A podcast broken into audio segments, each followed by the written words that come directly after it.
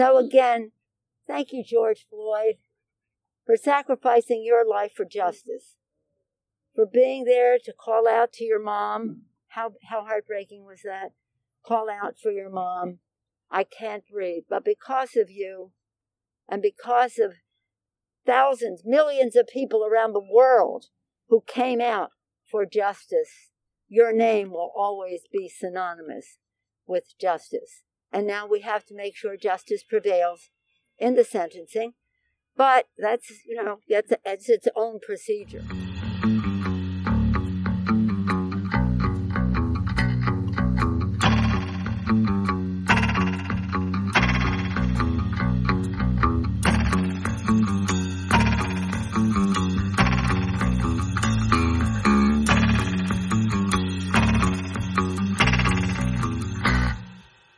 Ciao a tutti e benvenuti a un nuovo episodio di Non è l'America. Quelle che avete sentito in apertura erano le parole di Nancy Pelosi, la leader dei democratici alla Camera, e Pelosi, una volta annunciata la sentenza della giuria di colpevolezza per Derek Chauvin, il poliziotto che il 25 maggio scorso aveva ucciso George Floyd, ha detto che Floyd si era sacrificato come un martire per la condanna, per far avvenire la condanna del poliziotto. Che è piuttosto paradossale, perché dire che una vittima di omicidio sia sacrificata per far condannare il suo assassino per omicidio è un po' una logica circolare. Sì, diciamo che non credo che George Floyd, una volta che ha visto Chauvin il 25 maggio scorso, si sia gettato tra le sue braccia per farsi uccidere con la speranza di far condannare un poliziotto. Quindi sì, una logica del cazzo, ma anche una logica che in realtà appartiene alle persone come Pelosi, un po' liberali. Sì, la logica fondamentalmente è quella di vedere le vittime come dei martiri per i diritti civili, come dei personaggi che avevano comunque una coscienza politica, quando in realtà sarebbe loro diritto non avere una coscienza politica e vivere una vita normale. Il fatto che le vittime vengano assurte a eroi e che ci sia bisogno di figure eroiche significa che c'è un problema enorme, e secondo me c'è un problema enorme anche con la mentalità liberale della rappresentazione, perché l'operazione fatta da Pelosi con le sue dichiarazioni è quella di spostare dal piano materiale pratico del fatto che i neri e i latinos vengono presi di mira dalla polizia e uccisi ogni giorno. Credo che l'anno scorso ci siano stati 10 o 11 giorni in cui la polizia non ha ucciso nessuno, e spostare questo discorso materiale, che influenza le vite materiali delle persone, sul piano dei simboli e della appunto rappresentazione del razzismo come male delle persone. Quindi per quanto si parli poi di razzismo sistemico, la discussione non è sistemica, la discussione è sul singolo poliziotto cattivo che viene consegnato alla giustizia e il singolo afroamericano buono che invece si è sacrificato per il bene di tutti noi e ora, come diceva Pelosi, è un simbolo di giustizia. Questo è anche un atteggiamento molto autoassolutorio da parte delle persone che solo a parole ma non nei fatti riconoscono l'importanza dell'agire in maniera sistemica. Pelosi ovviamente è una rappresentanza politica che ha avuto molto potere in questi anni, ma è una delle principali responsabili per non aver fatto niente per lavorare sul problema del razzismo sistemico. Avrebbe avuto il potere per indirizzare il discorso politico, per indirizzare certi progetti di legge verso un miglioramento delle cose, ma non l'ha mai fatto, ed è anche un po' un riflesso della concezione molto performativa, come dicevi te, della politica e dei problemi che hanno molti democratici, molte persone del Partito Democratico, molte persone liberali, per cui la morte di George Floyd diventa una cosa quasi da spettacolarizzare. Sì, ricordiamo l'anno scorso, mentre divampavano le proteste di Black Lives Matter, proprio Nancy Pelosi con altri leader al congresso del Partito Democratico, che hanno fatto una simpatica scenetta inginocchiandosi all'interno dell'edificio del congresso, vestiti con abiti tradizionali africani. Nel frattempo, gran parte delle città in cui c'erano proteste di Black Lives Matter e in cui la polizia reprimeva queste proteste con violenza estrema, come dai video che tutti abbiamo visto l'anno scorso, i sindaci erano democratici, i consigli cittadini erano democratici e quindi le persone a cui spettava il compito di definanziare la polizia e fermarla e controllare gli abusi erano in maggioranza del Partito Democratico. E tra l'altro pochi mesi dopo, durante i dibattiti per le presidenziali, lo stesso Biden, che a quel punto era già il candidato prescelto, ha sempre rimarcato che il suo desiderio come presidente non sarebbe stato di definanziare la polizia, ma che in realtà era anche lui un candidato per la legge e l'ordine, che sono due delle parole chiave, insomma, della destra securitaria e favorevole alla supremazia bianca. Come detto, le parole di Pelosi sono arrivate in seguito alla condanna pronunciata da parte della giuria nel processo a Derek Chauvin. Chauvin è stato condannato per 3 capi di imputazione, omicidio di secondo e di terzo grado e omicidio colposo. La condanna ovviamente è stata in un certo senso una piacevole sorpresa rispetto a quella che è la tradizione dei processi ai poliziotti e alle forze dell'ordine negli Stati Uniti nei casi di omicidio, perché nei rari casi in cui un membro delle forze dell'ordine finisce a processo, ancor più raro è vedere una giuria condannare in maniera unanime l'azione del poliziotto.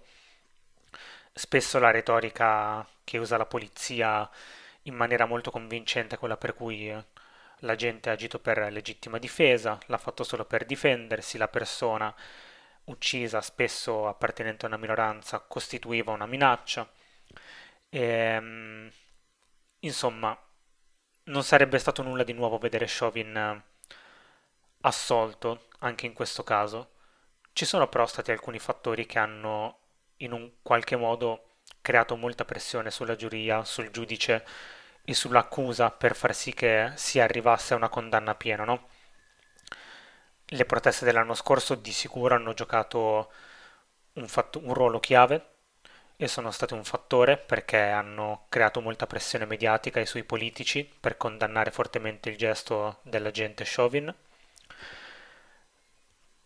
Si è arrivati a una situazione in cui tanti rappresentanti politici, anche un po' controvoglia probabilmente, ma si sono trovati costretti a schierarsi a favore di una condanna nei confronti del poliziotto, cosa che spesso non accade negli Stati Uniti, e si è arrivati a una situazione in cui anche i prosecutors di Minneapolis hanno lavorato molto più alacremente del solito, diciamo, per arrivare a una condanna piena. Quindi si è creata in un certo senso una tempesta perfetta spinta dalle manifestazioni dell'anno scorso, che almeno in questo caso sono riuscite a ottenere un risultato veramente molto concreto, cioè la condanna del poliziotto che ha ucciso George Floyd. E anche dalle manifestazioni degli ultimi giorni, perché l'uccisione di Dante Wright è successa sempre a Minneapolis pochi giorni prima della pronuncia del verdetto, e le manifestazioni a seguito di questo nuovo omicidio probabilmente hanno giocato un ruolo nella decisione della giuria. Alcuni commentatori conservatori, tra cui il famoso Ben Shapiro, si sono lamentati del fatto che considerazioni esterne al processo in sé, come appunto le manifestazioni, l'uccisione di Dante Wright e le dichiarazioni di alcuni politici, tra cui il presidente Biden, abbiano giocato un ruolo nella decisione,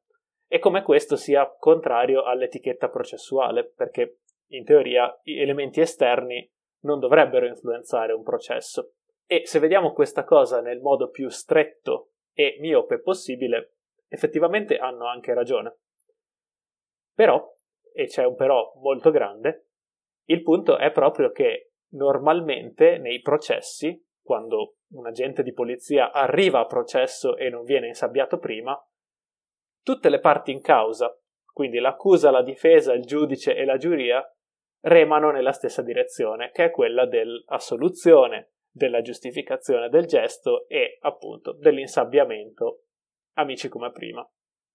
Gli Stati Uniti poi hanno un sistema processuale che non è come il nostro, in cui l'accusa ha lo scopo di scoprire la verità e trovare giustizia. Gli Stati Uniti hanno un sistema in cui l'accusa è il diretto avversario della difesa, per cui il suo obiettivo è di ottenere la sentenza più severa possibile. Questo sempre tranne nei casi che coinvolgono i poliziotti. Quindi in questo caso il fatto che ci fossero fattori esterni a aggiungere un bias e mettere il dito sul piatto della bilancia forse ha controbilanciato quello che, anzi sicuramente ha controbilanciato quello che di solito è un gioco truccato in cui vince sempre il banco. Sì, invece d'altro canto molti commentatori di ala più liberale o progressista hanno accolto la sentenza e quindi la condanna nei confronti di Chauvin in maniera molto estatica, arrivando anche a proclamare, come in alcuni editoriali come quello del Wall Street Journal, risolto il problema del razzismo negli Stati Uniti, come la dimostrazione che il sistema funziona, che il razzismo sistemico non è un problema e che il sistema giudiziario e di polizia è risanato di fatto. A distruggere questa bolla di innocenza, diciamo, se vogliamo chiamarla così, è arrivata più o meno in concomitanza con la sentenza la notizia che la polizia aveva ucciso un'altra ragazza afroamericana, Ma'Khia Bryant, la quale si era trovata aggredita da delle altre ragazze nella foster home in cui si trovava. Queste ragazze la stavano aggredendo, lei si stava difendendo con un coltello, ha chiamato la polizia per ricevere aiuto e nel momento in cui un agente si è recato sul luogo, senza nemmeno darle la possibilità di spiegarsi o di spiegare cosa stava succedendo, le ha sparato, uccidendola. Tutti questi fatti, così come quelli che dicevi te, Fede, all'inizio, cioè il fatto che durante le giornate precedenti alla sentenza ci fossero stati altri omicidi da parte della polizia nei confronti di ragazzi afroamericani o latinos, ha un po' messo in evidenza il fatto che questa sentenza è un po' una mezza vittoria, se di vittoria vogliamo parlare, nel senso che sì, certo, Chauvin è stato condannato e questo è nell'ambito del sistema, di ciò che può concedere il sistema giudiziario statunitense, una vittoria. D'altro canto però, per prima cosa, per arrivare a questa condanna ci è voluta veramente una tempesta perfetta. Ci sono state una serie di coincidenze e di fattori che non si ripeteranno nel 99,9% dei casi. Allo stesso tempo, la pretesa che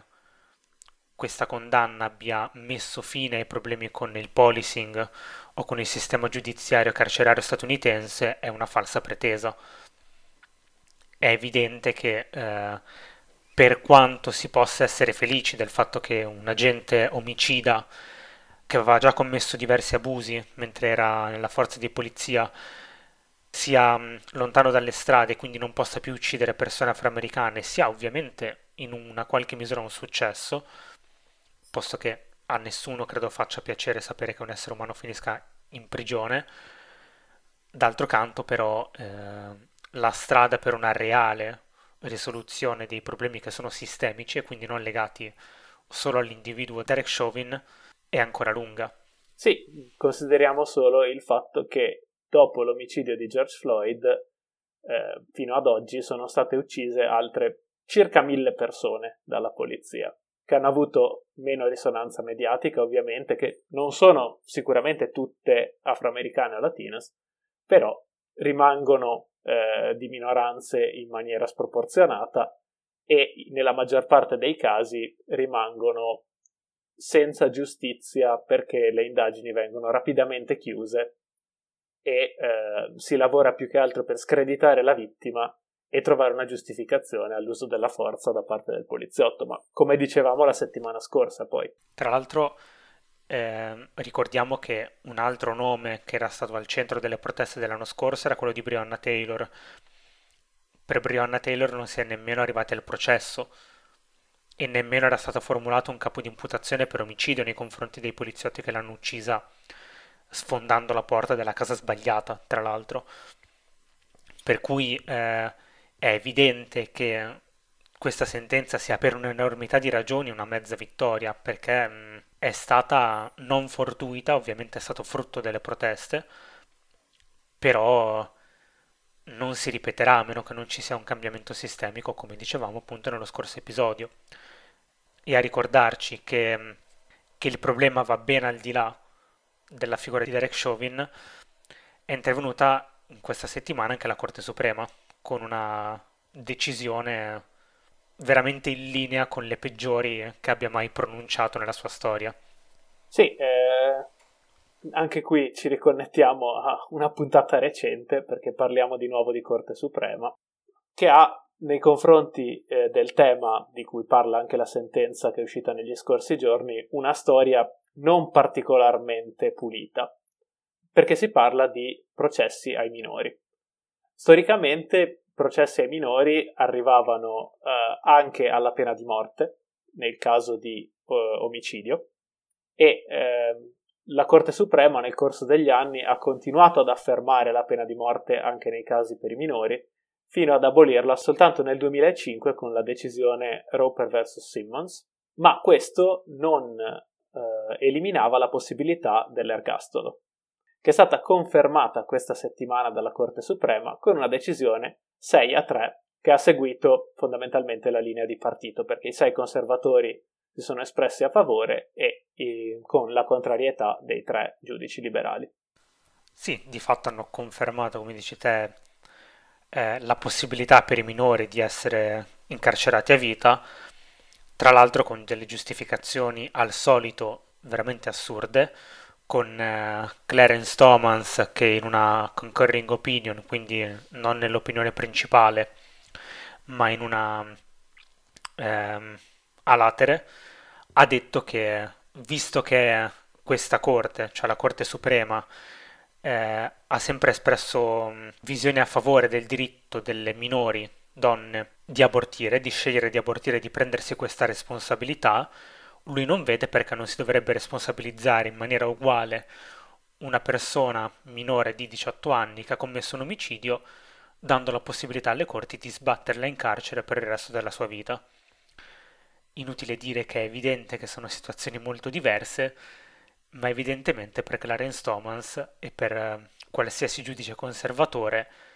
qualsiasi scusa è buona per punire il più duramente possibile delle persone e sbatterle in carcere per sempre, soprattutto se sono afroamericane o latine, ovviamente. Questo nonostante Thomas sia un giudice afroamericano. Thomas si è dimostrato più volte nel corso della sua carriera non proprio un alleato delle altre persone nere o delle minoranze negli Stati Uniti. Sì, che ancora una volta prova che la rappresentatività nella politica non sempre è tutto. Anzi, quasi mai è tutto, nel senso che, come diciamo spesso in questo podcast, ciò che conta è il potere. La rappresentatività non vale niente se questa persona difende un sistema di potere, difende un sistema di potere suprematista, come fa Thomas. In tutto questo le possibilità di riforma sono, come dicevamo la settimana scorsa, sempre più scarse, se non zero, perché la Corte Suprema rimane e rimarrà a maggioranza conservatrice 6-3 per parecchi anni e non c'è nessuna intenzione da parte dei democratici di fare packing, quindi aumentare il numero di giudici per rovesciare questa maggioranza conservatrice. D'altra parte non c'è nemmeno la volontà di fare cose a livello legislativo, perché il Senato è diviso 50-50, lo stesso Biden, in quanto autore del Crime Bill negli anni 90, non ha un approccio particolarmente progressista nei confronti della polizia e di questi temi. E nemmeno Kamala. Per non parlare di Kamala. In tutto questo ricordiamoci che in caso di pareggio 50-50 non solo sarebbe necessario assicurarsi il voto di gente come Kristen Sinema o Joe Manchin, ma per vincere il voto bisognerebbe avere il parere favorevole della vicepresidente Kamala Harris. Harris, che veniva definita ai tempi del suo passato come prosecutor in California la top cop della California, e che ha fatto tanto per contribuire al sistema di mass incarceration nello stato dell'Ovest. Kamala non ha un curriculum che lascia ben sperare su possibilità di riforma del sistema giudiziario penale statunitense, anzi, probabilmente farebbe più danni che altro. Kamala però è un camaleonte, come suggerisce il nome, molto più di Biden, perché se lei è fondamentalmente una rivista che ha preso quelle posizioni principalmente per motivi elettorali e negli ultimi anni ha rinnegato quelle stesse posizioni sempre per motivi elettorali perché ha cambiato il vento. Biden ha dei principi solidi che non sono esattamente quelli che vorremmo, perché appunto è convinto che il crime bill abbia fatto bene. E anche per esempio sulla legalizzazione a livello federale della marijuana, l'opposizione più forte viene proprio da Biden, che è convinto che la war on drugs sia una cosa positiva. Anche per l'esperienza personale con il figlio Hunter, che ha appena pubblicato un libro in cui racconta alcune delle sue storie di dipendenza dal crack. E appunto Biden vede le dipendenze e le droghe attraverso la lente del figlio e della lotta del figlio con la dipendenza, e quindi approva un approccio fondamentalmente carcerario e punitivo per il traffico di droga, ma anche chi usa la droga se non è suo figlio. In chiusura dell'episodio facciamo una chiosa su cos'altro è successo questa settimana negli Stati Uniti di rilevante. La prima questione è che Biden ha annunciato la volontà di alzare la tassazione per i redditi più alti negli Stati Uniti, portandola dal 37% attuale al 39,6%. Quindi un cambio in realtà marginalissimo e in realtà ben lontano da quello che chiedono i più progressisti come Warren, ma soprattutto Bernie Sanders, che immaginavano un innalzamento del top marginal rate sino ai livelli del dopoguerra, dove questo era sul 90% circa, quindi una tassazione dei redditi più alti molto molto alta, molto molto forte, ma che comunque lascerebbe ai ricchi molto spazio e molto denaro per vivere una vita non solo dignitosa ma anche decisamente al di sopra delle possibilità di qualsiasi persona che ascolti questo podcast. Sì, tra l'altro il labirinto di esenzioni e riduzioni di cui possono usufruire i ricchi grazie anche alle orde di commercialisti fa sì che al momento le tasse negli Stati Uniti non siano veramente progressive, cioè la tassazione reale è praticamente piatta al momento. Un'altra questione rilevante di questa settimana è il blocco dell'export di materie prime per i vaccini all'India, che continua da parte degli Stati Uniti, con una politica abbastanza nazionalista, prima noi e poi gli altri, nonostante gli Stati Uniti abbiano scorte di vaccino per vaccinarsi 2-3 volte, e che segue al rifiuto da parte dell'amministrazione Biden e in realtà anche degli alleati europei di fare lobbying al WTO, che è la World Trade Organization, per aggiungere un'eccezione ai brevetti sui vaccini. Questo perché appunto le multinazionali Pfizer, Moderna, AstraZeneca, che hanno prodotto i vari vaccini, detengono i brevetti e quindi l'esclusiva per poter produrre i vaccini, il che blocca sia i paesi europei, che infatti sulla vaccinazione sono molto in ritardo rispetto agli Stati Uniti, ma soprattutto i paesi in via di sviluppo, che non hanno modo di pagare quanto gli Stati Uniti e l'Unione Europea alle multinazionali per ottenere i vaccini, avrebbero bisogno di molte più dosi, perché in India vivono 1,5 miliardi di persone e tra l'altro al momento c'è un picco di casi incredibile. E appunto non possono produrre il vaccino. Non solo, ricordiamo che il vaccino è stato prodotto con ingenti quantità di soldi pubblici, ricevuti da parte di tutte le multinazionali che sono riuscite poi dopo arrivare a un brevetto, e che tutte queste multinazionali hanno già annunciato, come riportato da un articolo di The Intercept di marzo, che sono pronte a innalzare i prezzi in maniera vertiginosa, per far pagare molto di più l'accesso al vaccino, l'accesso alle dosi, soprattutto nel momento più critico del rollout, che sarà quello che avverrà dopo l'estate, quando l'Europa e gli Stati Uniti saranno insomma messi abbastanza bene, se non con una vaccinazione quasi completata, e il rollout si dovrà spostare invece nei paesi meno sviluppati del mondo. Quindi aggiungendo questo anche al fatto che il vaccino potrebbe diventare un vaccino stagionale, quindi da prendere ogni anno, tutto questo non lascia ben sperare nell'outlook verso il futuro, che sarebbe molto più roseo sia nel breve che nel lungo periodo se si potesse avere un accesso più diffuso alla produzione e alla diffusione di questi vaccini. Sì, tra l'altro il negare l'eccezione ai brevetti è stato giustificato, oltre che con le solite argomentazioni sulla proprietà intellettuale, sul fatto che le aziende farmaceutiche fanno ricerca, che poi appunto è stato smentito dal fatto che più del 90% dei fondi venivano dagli stati, con l'argomentazione che gli stati, i paesi in via di sviluppo, non avessero la capacità produttiva e che principalmente fosse un problema di capacità produttiva, non di restrizioni dovute alla proprietà intellettuale. Cosa che suona un po' circolare quando si negano anche le materie prime per produrre altri vaccini, quindi impedendo di sviluppare questa capacità produttiva, perché comunque ci sono altri vaccini come quello cubano, quello cinese, che avrebbero la possibilità comunque di far vaccinare milioni di persone e appunto al momento sono impossibili da produrre. Sì, se anche tra l'altro si volesse fare un ragionamento puramente economico, quindi di convenienza monetaria, diffondere il vaccino in maniera molto più veloce avrebbe permesso al mondo e all'economia mondiale di ripartire in maniera molto più veloce, e con perdite che sarebbero state molto più contenute probabilmente, oltre al fatto che il vaccino gli stati non solo l'hanno pagato nella fase di sviluppo e ricerca, ma ne pagano anche le dosi adesso, quindi se proprio ne vogliamo fare un ragionamento di costi-benefici puro, non ha senso nemmeno da quel punto di vista. Sì, però c'è da considerare il fatto che la proprietà intellettuale e la protezione di alcune industrie che adesso sono praticamente monopoliste, o comunque un oligopolio, perché le compagnie farmaceutiche sono sempre quelle e fanno relativamente concorrenza tra loro, ma è assolutamente impossibile entrare in quel mercato, e tutte gonfiano i prezzi,